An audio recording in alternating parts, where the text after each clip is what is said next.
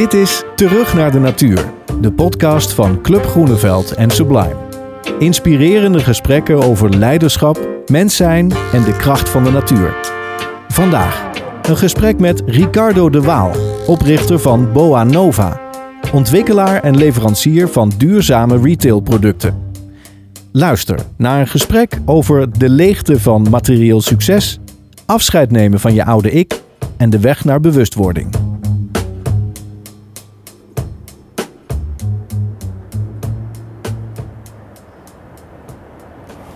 Waar, ehm, waar kijken we naar? Naar een eh, prachtige oceaan. We zijn eh, in Noordwijk. Een eh, heerlijke plek voor mij om af en toe even op te laden. En, en wat hoor je? Ik hoor beweging in, in stilte. Je hoort niet die hele irritante strandtent achter ons. Die heb ik erbij genomen in de stilte. En dan gaan we in beweging eh, van deze, van deze semi-stilte richting eh, nee, de oceaan, de zee, zoals je het noemt. Ja, je zegt, eh, je, je bent hier dus vaker. Is het ook echt iets wat je nou ja, vaker doet, het, het strand opzoeken in eind januari? Of is dit echt de eerste keer dat je het ook in, in, de, in de winter doet? Nee, ik heb hier zelfs eh, gezwommen vorig jaar. Een vriend van mij die, eh, die traint samen met eh, die Iceman. En die heeft me uitgenodigd dat toch ook eens een keer te gaan ervaren. Dus eh, vorig jaar rond deze tijd eh, stond ik hier niet met een warme winterjas aan en een eh, microfoon in mijn gezicht. Maar lag ik met lachende mensen om me heen in het, in het water. Dus nee, zeker niet de eerste keer. Oké, maar kan ik daaruit concluderen dat je dat niet, meer, niet regelmatig doet? zwemmen in, met de Iceman of in het ijskoud water? Nee, ik douche me elke dag wel koud af. Dat, dat brengt me toch wel in een, in een staat van alertheid. En ik, ja, dat, dat doet mij goed om de dag te beginnen. Maar het is zeker niet iets wat ik dagelijks doe, zwemmen in de oceaan eh, in de winter. Eh, hoe, eh, hoe ziet jouw dag er eigenlijk uit? Als het goed gaat. Als het goed gaat, dan probeer ik structuur aan te brengen in vrijheid. Of structuur vanuit vrijheid. Ik merk dat ik rond 7 uur wakker begin te worden. Dan is het, eh, het idee om, eh, om op het toilet eh, een uur, of binnen een uur ja, mezelf tot stilte te brengen. Ik heb meestal een meditatieoefening van een, van een minuut of 10, 15. Dat doe ik op het toilet omdat dat echt een plek is waar ik me even terug kan trekken, waar het even niks is.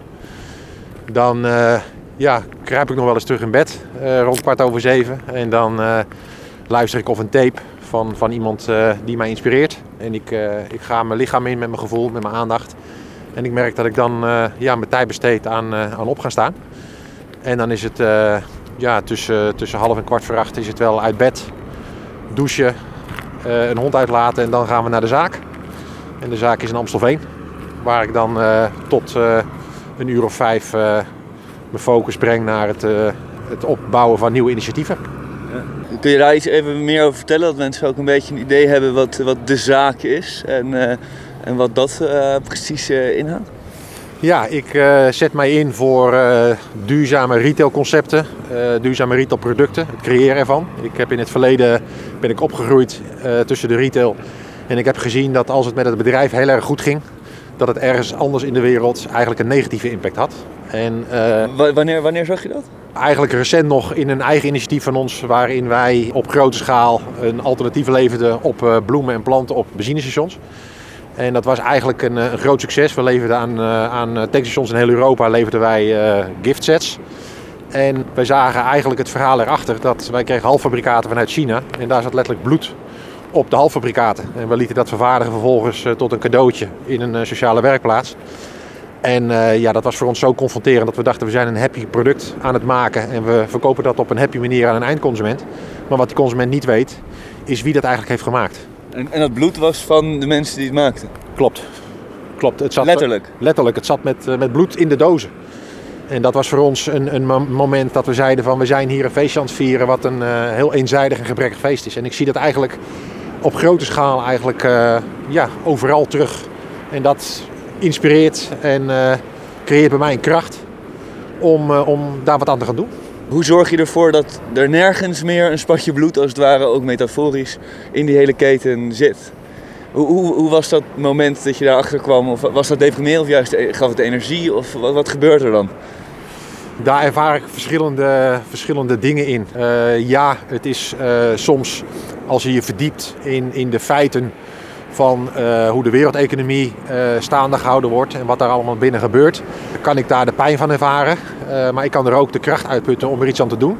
En vervolgens ook een acceptatie in vinden dat wij als mensen in een evolutionair proces zitten waarin ja, dit onderdeel van is. En ja, daar probeer ik mijn steentje aan bij te dragen. En daarin is plezier de belangrijkste motor. Want als die er niet is, dan loop je leeg en dan uh, is er geen energie meer.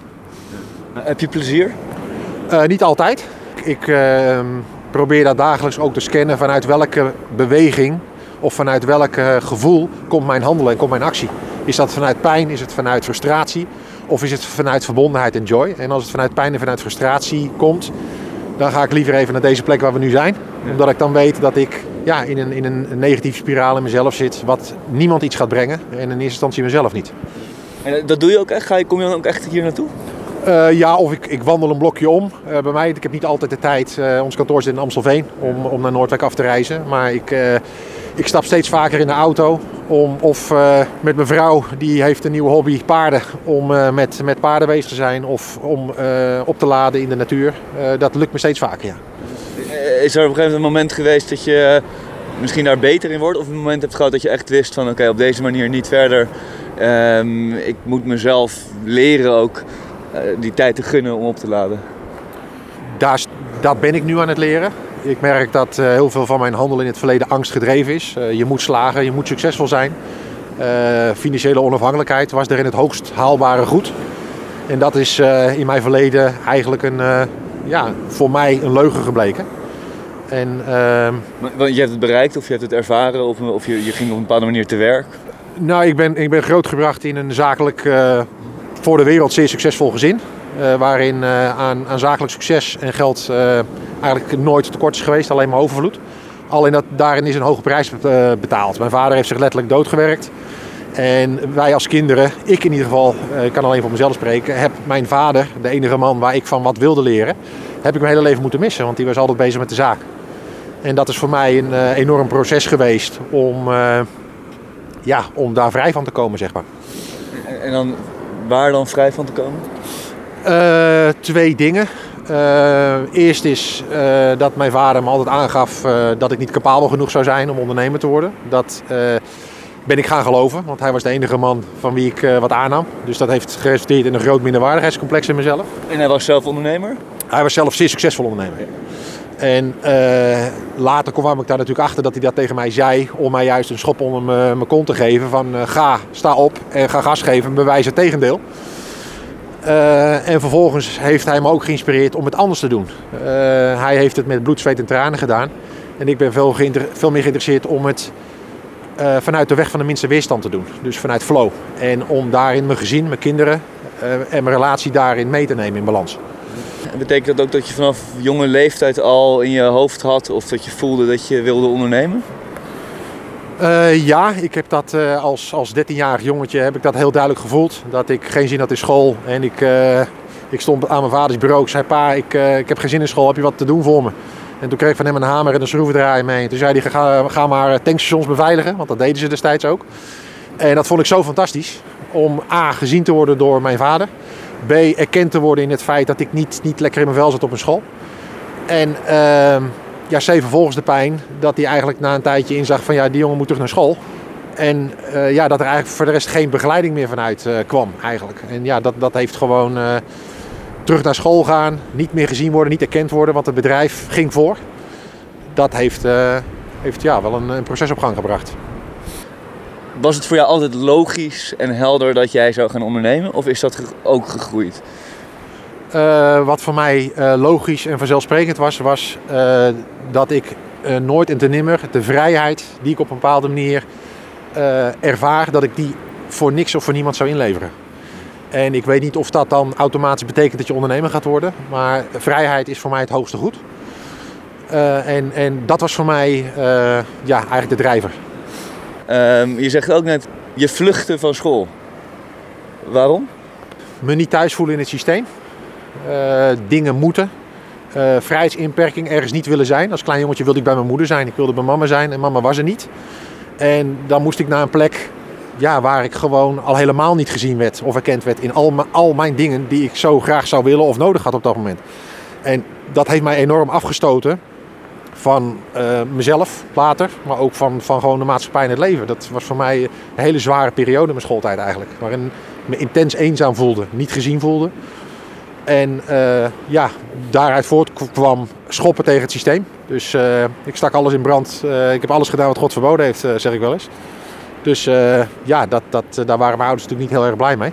Maar dat is wel het gevolg geweest van jongens, hallo, ik, ik heb aandacht nodig. Ik heb bescherming nodig, liefde nodig en niet de plekken waarop jullie mij elke dag neerzetten van s ochtends vroeg tot avonds laat.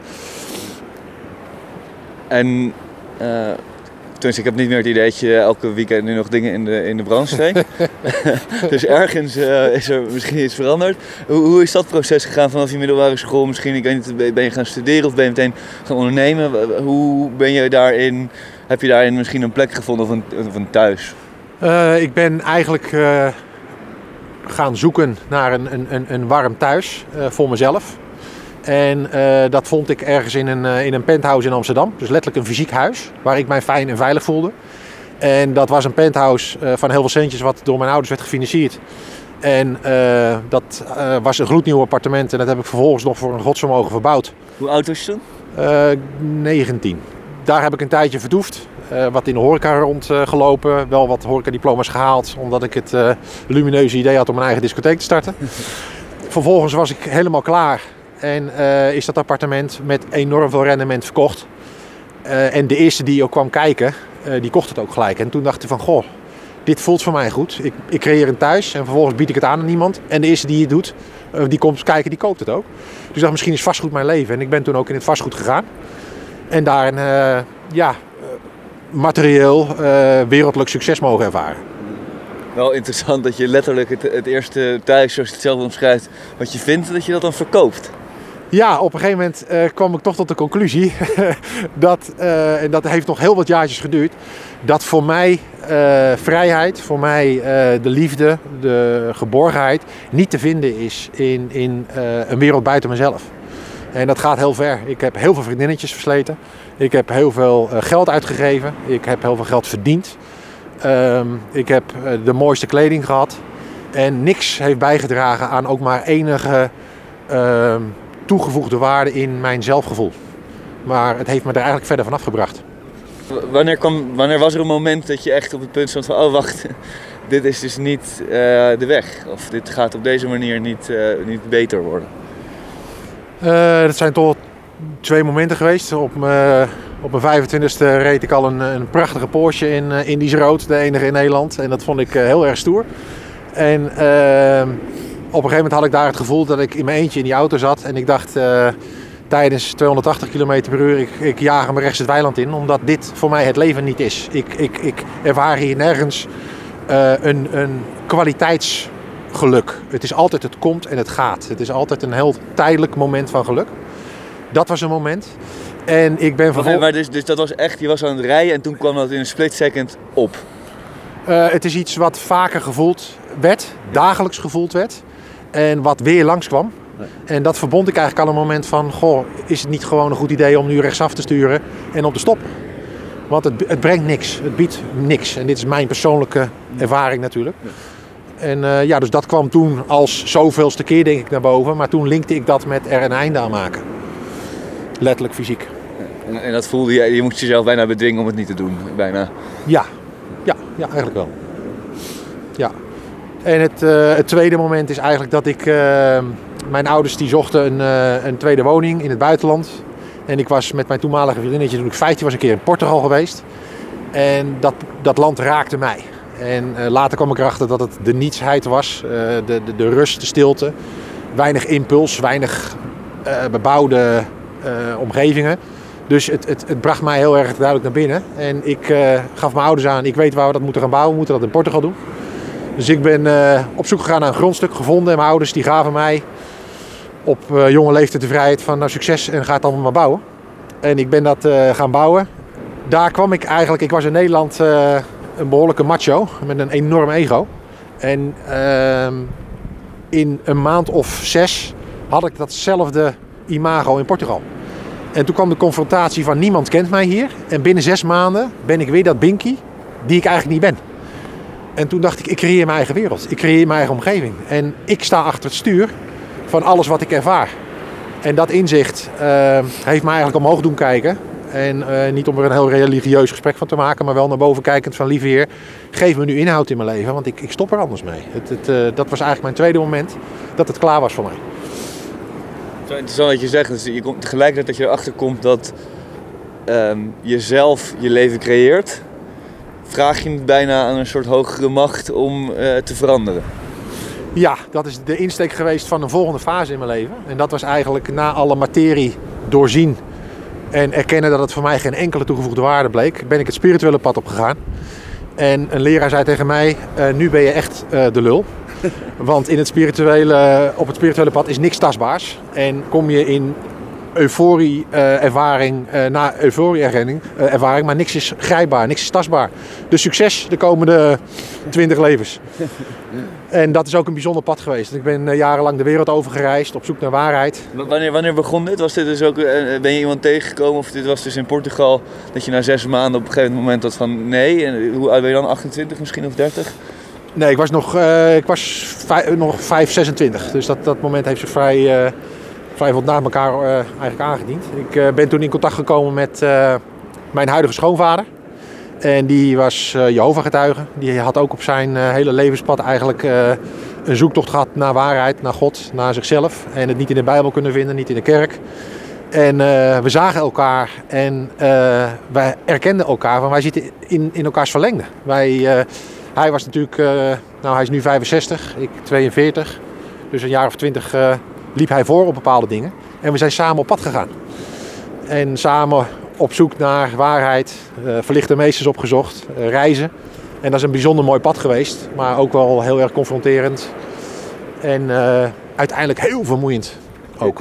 Heel vermoeiend.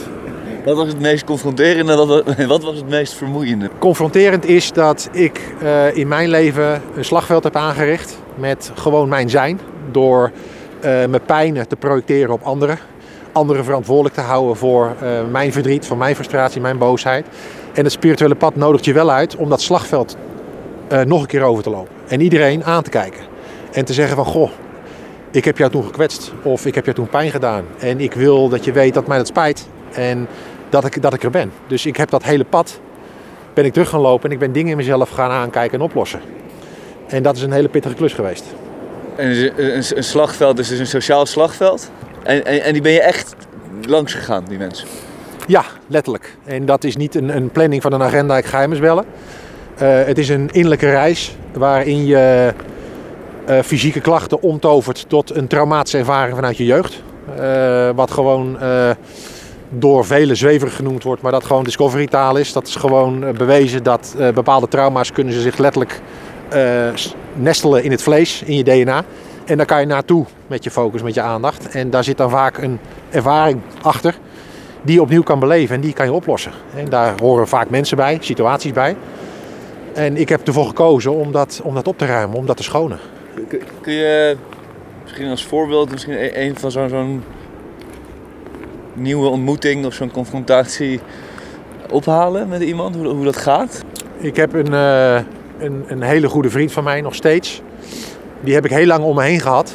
Waarin ik uh, eigenlijk heb kunnen zien dat het geen vriendschap was, maar dat het uh, een, een, een wederzijdse bevrediging was of verzachting was van, van elkaars pijn. Dus we waren niet bij elkaar om, om als vrienden met elkaar leuke dingen te doen. We waren bij elkaar van hey, ik voel me eenzaam, jij voelt je eenzaam. we zijn bij elkaar. Hij had bepaalde pijnen, ik had bepaalde pijnen. En dan ja, zochten we elkaar denk ik op om dat even niet te hoeven voelen. En dan ga je dus weet ik, de kroeg in en je gaat stappen en je gaat meiden versieren en ga zo maar door. En op een gegeven moment kwam er een moment dat dat inzicht bij mij kwam. Van hé, hey, die vriendschap van ons is eigenlijk helemaal... Ja, het voelde voor mij niet als vriendschap. Het voelde voor mij heel erg eenzijdig. En dat heb ik met hem gedeeld van joh, wij delen geen vriendschap. Wij delen eigenlijk een heel erg eenzijdig uh, verhaal, een heel egoïstisch iets. En daar heb ik hem enorm mee gekwetst. Want ik heb eigenlijk hem ergens geplaatst waar hij zich of niet van bewust was geweest. Maar misschien leefde dat helemaal niet bij hem. En ik heb hem vervolgens jaren niet meer gezien. Dat heeft hem enorm gestoken. En ik ben later ben ik naar hem teruggegaan. En toen heb ik gezegd van, goh, ik heb gekozen voor een bepaald pad in mijn leven. Uh, en ik, ik heb zaken daarin naar jou uitgesproken die misschien helemaal niet voor jou van toepassing waren. En ja, dat heeft bij hem vervolgens weer heel veel uh, omhoog gehaald. En hij is nu op zijn reis. Ja, misschien is dat een voorbeeld, denk ik. Nou, dat is zeker een voorbeeld. Maar kan, ik, wat ik er ook inderdaad in hoor, is dat hoe moeilijk het ook is. Hoe moeilijk het is, want het is jouw, jij hebt een persoonlijk ervaring hiermee. En je brengt het de wereld in. Dus je, je bent je ook aan het afkaderen. Maar dat gaat. Je zou het ook kunnen horen als, als, zeg maar, als buitenstaander, als bijna een soort egocentrisch. Begrijp je wat ik bedoel? Helemaal. Ik denk ook, en dat klinkt misschien raar, maar dat dat nodig is. Omdat je heel erg naar binnen gekeerd gaat kijken. Wie ben ik? Uh, uh, waar ben ik? En uh, wat drijft mij? En dat kan naar buiten toe heel erg egocentrisch overkomen. En het Engelse woord selfish uh, vertaalt dat. Alleen een leraar heeft tegen mij gezegd: be as selfish as you can be. En hij maakte daar selfishness van. Dus echt zelf zijn. En ja, als je dan vervolgens ziet dat hele vriendenkringen van je afgaan, omdat ze het niet begrijpen, omdat ze er niks mee hebben, dan hoort dat bij het pad.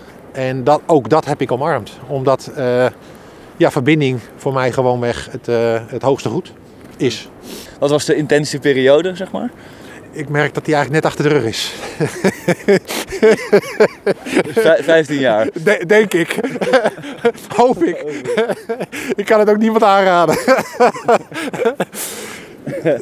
Okay, ja. heb, je, heb, je, heb je lol gehad in die, in die periode? Ja. Uh, ja ja, uh, een ander soort lol. Een ander soort lol. Een, een, uh, lol is niet het juiste woord. Ik heb lol gehad toen, ik nog, toen het lampje nog uit was. Daar zat echt de lol voor mij. er is nu een stukje gelukzaligheid voor terug. Wat rust, wat stilte kent. En een, een lach die vanuit binnen komt. Die een brede grijns brengt van zien, van helderheid. En dat is voor mij, als je het over lol hebt, ja, lol met kwaliteit. Ja. En, maar, en mis je dan soms niet de, de kwantitatieve lol? Eh, dat heb ik soms weer opgezocht, omdat die vraag omhoog kwam. En dan merk ik dat uh, die lol uh, mijn lol niet meer is. Dat is op. En ik zeg niet dat die lol fout is, maar ik merk dat het aan mij voegt het niks meer toe. Dus het hoeft ook niet meer. En ik merk als ik me nu weer in zo'n bar begeef, dan is er met een lampje aan, is het, is het niet de sfeer waarin ik, ja ik, ik heb heel veel plezier nu met jou, bijvoorbeeld. dit, is, dit is mijn nieuwe lol. Dat is goed hoor. Wat betekent dat met de manier wat je nu doet? Dat ik kan me voorstellen dat het een andere manier van doen is dan op je 25ste. Ik uh, merk dat de stilte en de verbondenheid matchen met de dagelijkse gang van zaken, uh, bedrijfstechnisch. Uh, ja, hoe ben je in de markt? Hoe sta je in de markt? Wat doe je daarin? En vanuit welke beweging? Ik merk dat dat voor mij een, een, een, een, een proces is waarin ik interesse heb, waarin ik mee bezig ben, maar waarin ik geen concrete antwoorden heb. Kun je daar een voorbeeld van geven wat in het dagelijks, waar je nu mee bezig bent, waarin het lastig is of waarin het juist heel makkelijk, misschien makkelijker gaat? Uh, wij hebben een focus op, uh, op toch wel de automotive-industrie, op duurzame mobiliteit. Daar, daar zitten wij op. En de automotive-industrie is eigenlijk de meest conservatieve branche die er is. Uh, ik, ik ga volgende week met een nieuw initiatief live waarin we tankstations gaan voorzien van biologisch eten, biologisch drinken. En als ik dan bij een tankstation een pitch kom geven waarin ik zeg wil je een bijdrage leveren aan een betere wereld. Dan krijg ik een bekende middelvinger in mijn gezicht en zeggen we joh waar heb je het over? Uh, ik, ik heb mijn marge nodig, ik moet mijn tent draaiende houden. En uh, ja, ga alsjeblieft een deur verder, maar niet hier. De bekende People Planet Profit kwam eens langs. En ik heb de afgelopen jaren ondernomen vanuit People and Planet en ik heb geen pepernoot verdiend. Dus ik kwam erachter dat de P van Profit toch ook wel heel erg relevant is. En ik merk dat de, de business cases die nu uit mijn handen komen, die uh, kennen die drie in balans. En mijn pitch naar een benzinestation is nu, wil je meer geld verdienen? En dan heb ik hun aandacht en dan zeggen ze, hoe dan? Nou, dan zeg ik, goh, er is een stijgend consumentenbewustzijn. Jij hebt vijf Twixen liggen in je schap. En misschien kunnen daar twee facings vanaf en laat ons die invullen met een duurzaam product. En dan zie je ze stralen en dan zeg ik van ja, dat brengt additionele omzet. Want er is nu een consument die koopt bij jou niet. En dan denk ik, kijk, en dan, dan, dan ben ik welkom, dan kom ik binnen. En dan, uh, ja, daar zie ik een, uh, een flow komen. En dat is dus ook niet erg, dat die, dat die pre van profit er is? Nee, het is echt onderdeel van, van ondernemen, anders moet je ja, wat anders gaan doen. Ik bedoel, de profit is nodig om je bedrijf natuurlijk stabiel, uh, goed gefundeerd te krijgen, nieuwe initiatieven op te starten. En uh, ik heb heel lang in mijn leven geld de reden gezien van al het kwaad in mijn leven. Omdat ik door mijn ouders zoet gehouden ben met geld. Uh, er kwam heel veel geld mijn kant op en ik kon alles doen wat ik wilde. En geld was voor mij eigenlijk uh, ja, de reden van het kwaad. Ik associeerde dat met, met, met uh, gekocht worden, met uh, eenzaamheid, alleen zijn. Met ook een stukje angst. Er werd altijd bij ons ingebroken vroeger. Dus veel dieven om ons heen. Dus dat had voor mij allerlei. Het had een hele grote lading bij mij. En door, door de jaren heen ben ik erachter gekomen door mijn processen dat geld een neutraal ruimmiddel is. En dat de energie achter geld bepaalt wat het kan en wat het doet. En als je zelf in verbondenheid bent dan is geld een bijzonder mooi, nuttig middel waarmee je heel veel kan bereiken in deze wereld van vandaag. Eigenlijk lijkt je wel bijna uit balans gegaan. Of je bent als het ware, klinkt het nu uh, ook doorgeslagen. Klinkt misschien wat grof, maar je bent één kant op gegaan. Waardoor je van die drie P's, waar ook een soort balans misschien wel in zit, dat je die ene bent, die heb je even niet meer gezien. Ik vind, ik vind het ook wel weer interessant om te zien, dat hoort er dus bij. Ja. ja. Merk je dat in jezelf, dat je daarmee ook rustiger weer bent geworden? Dat je misschien of dat er iets is veranderd sinds je die, die er weer bij hebt betrokken? Dat je hem niet meer ziet als bron van het kwaad?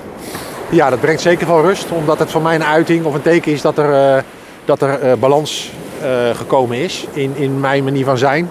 en daarmee ook in mijn manier van ondernemen. En ja, ik, ik, ik wilde de wereld verbeteren vanuit een, een spirituele wolk. En op een gegeven moment ging ik van heel veel geld naar niks. En op een gegeven moment had ik deurwaarders aan mijn deur. En die kwamen beslag leggen op de Playstation van mijn kinderen. En toen dacht ik van ja, uh, weet je, hoe, hoe, lang moet ik nog mediteren voordat dit oplost? en, uh, wat was het antwoord? nou, nog meer deurwaarders. nee, dat, dat bleek uh, niet, niet het, het, succes te zijn. En ik ben nog steeds wel overtuigd, naarmate je meer durft los te laten, je persoonlijkheid, dat de, de helderheid groeit, de focus groeit. En dat onze gedachten uh, heel erg sterk zijn en die kunnen creëren. Dat is een creërende kracht. Dus ik ben ervan overtuigd dat de kinderen van onze kinderen uh, nou met, met, met denken creëren. In no time. Uh, hoe, zijn jouw, hoe is jouw samenwerking geweest met collega's of met mensen aan wie je leiding gaf? Hoe zie jij jezelf daarin? Of ben je vaak alleen gegaan? Doordat ik een groot minderwaardigheidscomplex uh, had meegekregen of mezelf heb aangepraat eigenlijk door het leven heen, uh, ben ik uh, onrespectvol omgegaan met collega's. Omdat ik niet de zelfliefde kon ervaren van bepaalde dingen niet kunnen, niet weten. En als ik dan collega's om me heen verzamelde waarvan ik vond dat zij het moesten weten en het niet wisten, dan hadden ze een verkeerde aan mij. En die hebben dus geen leuke tijd bij mij ervaren in die, in die tijd. En ik kreeg altijd voor elkaar wat ik nodig had. Alleen ergens in de keten uh, was iemand een sigaar. En uh, ja, dat is gestopt. Dat is, dat is gestopt, dat kan je gewoon zo zeggen? Ja, dat is zeker gestopt. Ik, uh, ik, er, is, er is overleg, er is geen hiërarchie. Er is een, een, een horizontale organisatie die klein is op dit moment, maar open staat voor groei. En nee, de hiërarchie is eruit merkte je dat je, dat je eigenlijk een, uh, moeilijk was, om het zo maar te zeggen, uh, dat je moeilijk was om mee te werken? Had je daar, was je daar bewust van? Nou, met name in mijn huwelijk kwam ik erachter. Ik heb een hele sterke vrouw en die heeft geen blad voor de mond. En dat is een bijzonder mens. En die heeft mij echt heel duidelijk laten weten dat het ja, gewoon het lampje aan of move. Heel simpel. En ergens diep van binnen voelen dat wat er gedeeld wordt, wat er gezegd wordt, dat het klopt maar een enorme persoonlijkheid, eh, ego, beschermingsapparaat daar overheen hebbende gehad. Die dat gewoon uh, niet, kon, toeven, niet kon, kon aanraken, niet, kon, niet durfde te voelen of kon toegeven. En dat is een proces geweest. Dus ik heb ook een uh, hele pittige tijd in mijn huwelijk gehad. Klopt het als ik je zo hoor dat er gewoon heel veel mensen uh, zijn geweest die jou echt een klootzak vinden of vonden? grappig genoeg denk ik niet. En dat uh, weet ik niet. Dus dat is natuurlijk aan de mensen om te beantwoorden. Maar waarom denk ik het niet? Omdat ik het heel erg belangrijk heb gevonden. Uh, dat is een andere kant van mij, om aardig gevonden te worden. Uh, mijn ouders waren er niet. Ik zocht erkenning. Dus ik heb een systeem in mezelf ontwikkeld. Waarin ik frustratie, confrontaties, dingen waarin mensen over mijn grens heen gingen, heb ik geslikt. En ik ben aardig tegen die mensen gebleven. uit angst eh, dat ze maar eh, niet weg zouden lopen bij mij. Dus ik ben eigenlijk heel erg eh, niet echt lief en aardig geweest. En dat kom ik er ook weer terug op die vriendschap met die jongen die ik, eh, die ik destijds had. Waarin ik tot de conclusie kwam van ja, ik, ik ben heel erg lief en aardig naar alles en iedereen. Maar van binnen voel ik even helemaal geen lief en aardig. Ik ben boos of wie gaat over mijn grenzen heen. Ik moet het aangeven. En ik had uh, dat lef niet. Dus de enige die het voor de kiezer kreeg was mijn vrouw thuis. Want daar voelde ik me veilig. En dus mijn vrouw heeft het enorm zwaar gehad. Dat is, dat is duidelijk. Maar de mensen om me heen, direct collega's wel eens. Maar nou, toeleveranciers en klanten al helemaal niet. Daar had ik al helemaal niet de moed om nee tegen te zeggen. Ja. Maar je zei eerst wel dat, dat het wel moeilijk was om met jou voor jou te werken. Ja, dus, dus directe collega's. Maar goed, het is een familiebedrijf. Uh, mijn broer zit in de zaak, uh, mijn zoon zit in de zaak, uh, mijn vrouw zit in de zaak. Dus ja, dan is dat een, een bekende omgeving. En ja, die kregen dan eigenlijk vaak de frustratie over zich heen, die eigenlijk ergens anders opgepikt was. Dus je vrouw heeft het minimaal twee dubbel zo zwaar gehad. Ja, ja dat, dat, dat durf ik wel te zeggen. En daar is het nu aan mij om haar het tiendubbel terug te gaan geven. En daar ben ik mee bezig. Terwijl je, je, je bent duidelijk als ik met je praat. Uh, ook kijk je naar jezelf. Je hebt denk ik mensen om je heen die, die nou ja, zeker je vrouw denk ik dan, in elk geval een spiegel voorhouden. Je hebt bezig met wie je bent. Uh, ben je perfect inmiddels? Uh, verre van. Uh, ik, ik uh, ligt, ligt eraan wat je met perfectie bedoelt. Ehm, wat ik perfect vind, dat, is het, is het leven. En ik heb geleerd dat het leven niet van imperfectie naar perfectie gaat, maar het gaat van perfectie naar perfectie. En nu ben ik er recent achter gekomen dat wij het leven zijn. En niet een, een individu wat losgekoppeld is en daarin zijn eigen, zijn eigen ding moet gaan, gaan doen en ja, zijn eigen leven maar voor elkaar moet boksen. Want daar is alleen maar imperfectie. Maar de verbondenheid die ik soms ervaar, die universeel is, uh, die jou en mij verbindt, die hmm. ons met het leven verbindt, die is, uh, ja, gewoon, daar is perfectie niet eens het juiste woord voor. Dat gaat hmm. veel verder dan dat. En dan toch weer even terugkeren naar de aarde. Ja. Uh, we zijn wel bezig met het creëren van onze eigen wereld, wat je zegt. Hè? Dus, dus we zijn ook gewoon aan het doen. Waarin kan jij daar nog, uh, als het ware dat derde peetje is erbij gekomen, die profit is erbij gekomen, dat voelt als een soort weer een stap. Maar ook als je kijkt bijvoorbeeld naar hoe je, hoe je omgaat met je collega's of in je leiderschap, hoe je dat ook wil noemen, of in je eigen ontwikkeling. Waarin zie jij nou, als je nou kijkt over vijf jaar, wat voor een Ricardo is dat? Wat doet hij beter dan hij nu doet? Of wat doet hij minder of, of anders? Nog meer uh, bewegen, wil het zeker niet zweverig maken, maar het is wat in me leeft. Nog meer bewegen vanuit natuurlijke, natuurlijke beweging. Dus niet meer vanuit een persoonlijke drive of een uh, door mezelf opgelegde target. Mijn bed uitkomen en zorgen dat ik het ga halen. Omdat dat voor mij erg oninteressant is gebleken. Maar meer open gaan staan en vragen van wat, wat, wat, is er, wat, wat wil het leven van mij? En uh, vanuit die beweging de handeling doen. En daar, dat, dat heeft een hele rationele zakelijke kant daar zit, in het leven zit ook planning, in het leven zit ook structuur. Alleen is het je persoonlijke structuur die voortkomt vanuit je, je, je, je opleiding, uh, je, je opvoeding, de maatschappij. Of gaat die, is die natuurlijker, is die dieper? En je ziet ook geordendheid in de natuur. Ja. En die discipline, die zit ook in ons. Maar dat is een universele discipline. En vanuit die beweging, daar vanuit ondernemen, dat is voor mij succesvol ondernemen. Ja. Ga ik nog even flauw doen. Uh, en als je dat iets praktischer maakt, wat betekent dat in de, in de dagelijkse gang van zaken? Kan je, dat, zie je dat, kan je dat ook voor je zien? Van als je nu kijkt naar de afgelopen twee weken, van oh ja, dat zou ik toch anders hebben gedaan of daar, daar zou ik meer naar moeten luisteren? Echt gewoon uh, misschien wel honderden keren per dag mezelf scannen en kijken vanuit welke beweging doe ik deze handeling. Dus uh, er komt wel eens een mindstream naar binnen. Uh, die taken moet ik halen of ik moet dat geregeld hebben. En dan stel ik mezelf de vraag van wie moet dat? Wie is dat die dat wil? Wie legt mij dat nu op? En eh, als ik dan niet gelijk het antwoord laat komen, maar als ik gewoon eens ga voelen van waar komt eigenlijk dat, dat punt vandaan, dan blijkt dat stuk helemaal niet het meest belangrijke wat nu gedaan moet worden binnen het bedrijf. Er blijft er, ergens iemand tegenover mij te zitten die heel veel aandacht nodig heeft op zijn of haar vraagstuk. En die heeft op dat moment ondersteuning nodig. Ja. En ehm, dat is Ja. voor mij heel erg duidelijk, steeds duidelijker wordt dat zichtbaar van hé, hey, oké. dat. Ja, dus, dus, dus nog sneller eigenlijk uitvinden, om het misschien zo te omschrijven, sneller uitvinden wat er aan de orde is en, en, en, en, en daarnaar handelen. Exact dat. En niet mijn persoonlijke orde, maar veel breder. Ja. Je zou ook andere mensen tegen zijn gekomen die het op hele andere manieren doen. Zou jij daar een soort eh, advies kunnen geven? Of zou je, wa- wa- wat zou je, ja, advies, een raad. En dan niet eens zo van zo moet het, maar zo, zou, zo werkt het voor mij. Of dit, dit, nee, zo. De meest eenvoudige eh, tip die bij mij eh, werkt is: ga niet uren zitten mediteren of duizenden boeken lezen, maar haal gewoon een keer of tien per dag eh, twee, drie keer bewust adem. Voel de luchtstroom naar binnen gaan en voel hem weer naar buiten gaan. En als je dat twee, drie keer doet, eh, per keer dat je het doet, dan breng je even je gedachten eh, op nul. En dat zijn hele belangrijke momenten waarin je weer even, je hebt het over geaardheid, dat is voor mij aarde. Ja. Dat je eventjes je gedachten op nul zet en dat je dan weer kan zien. Wat ben ik aan het doen? Wat wordt er gevraagd?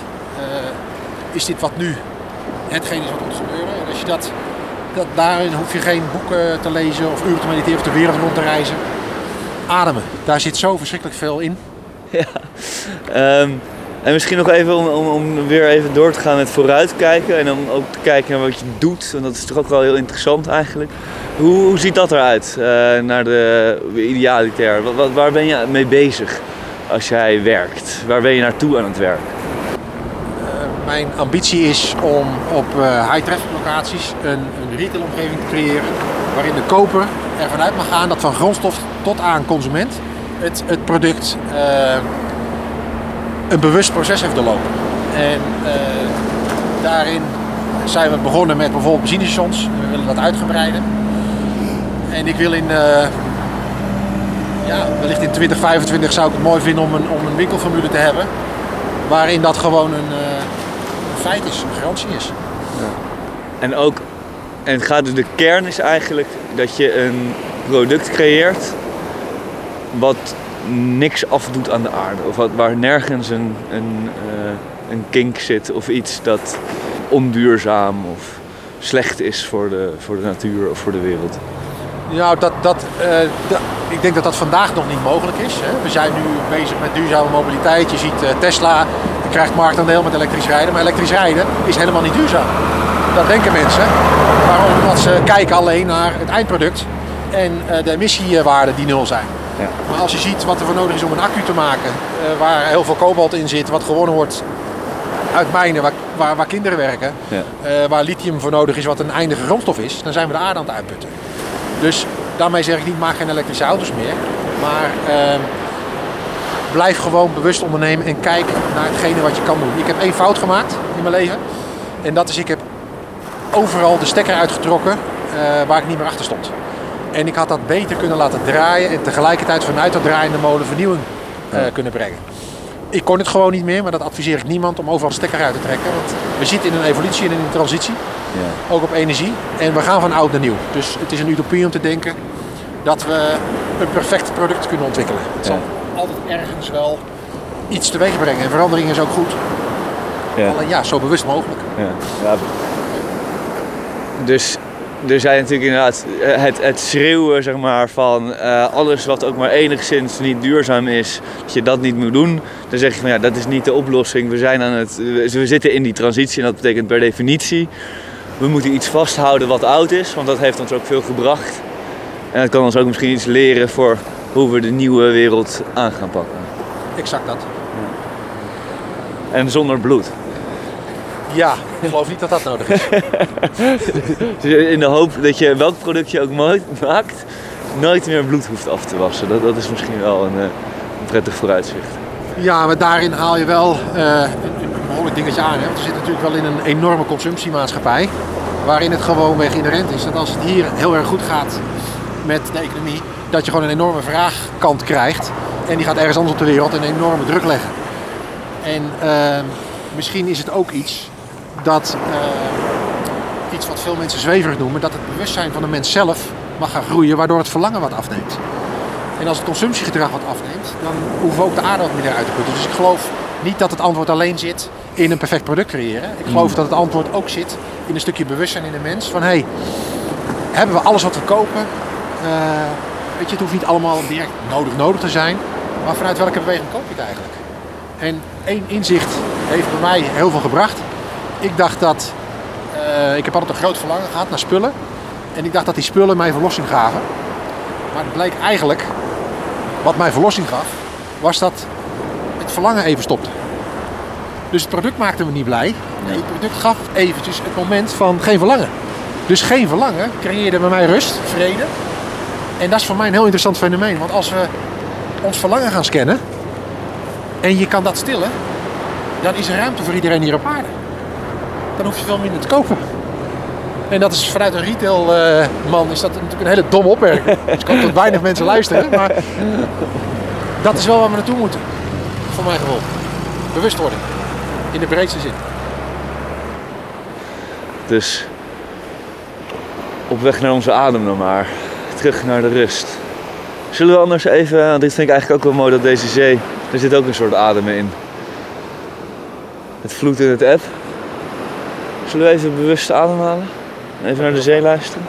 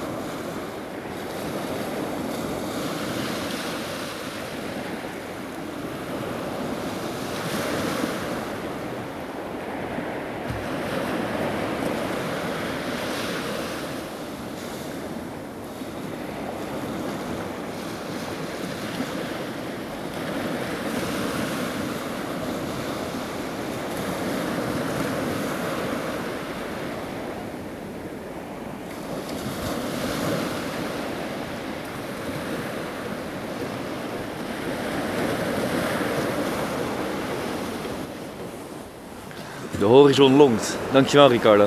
Jij uh, super bedankt. Hè?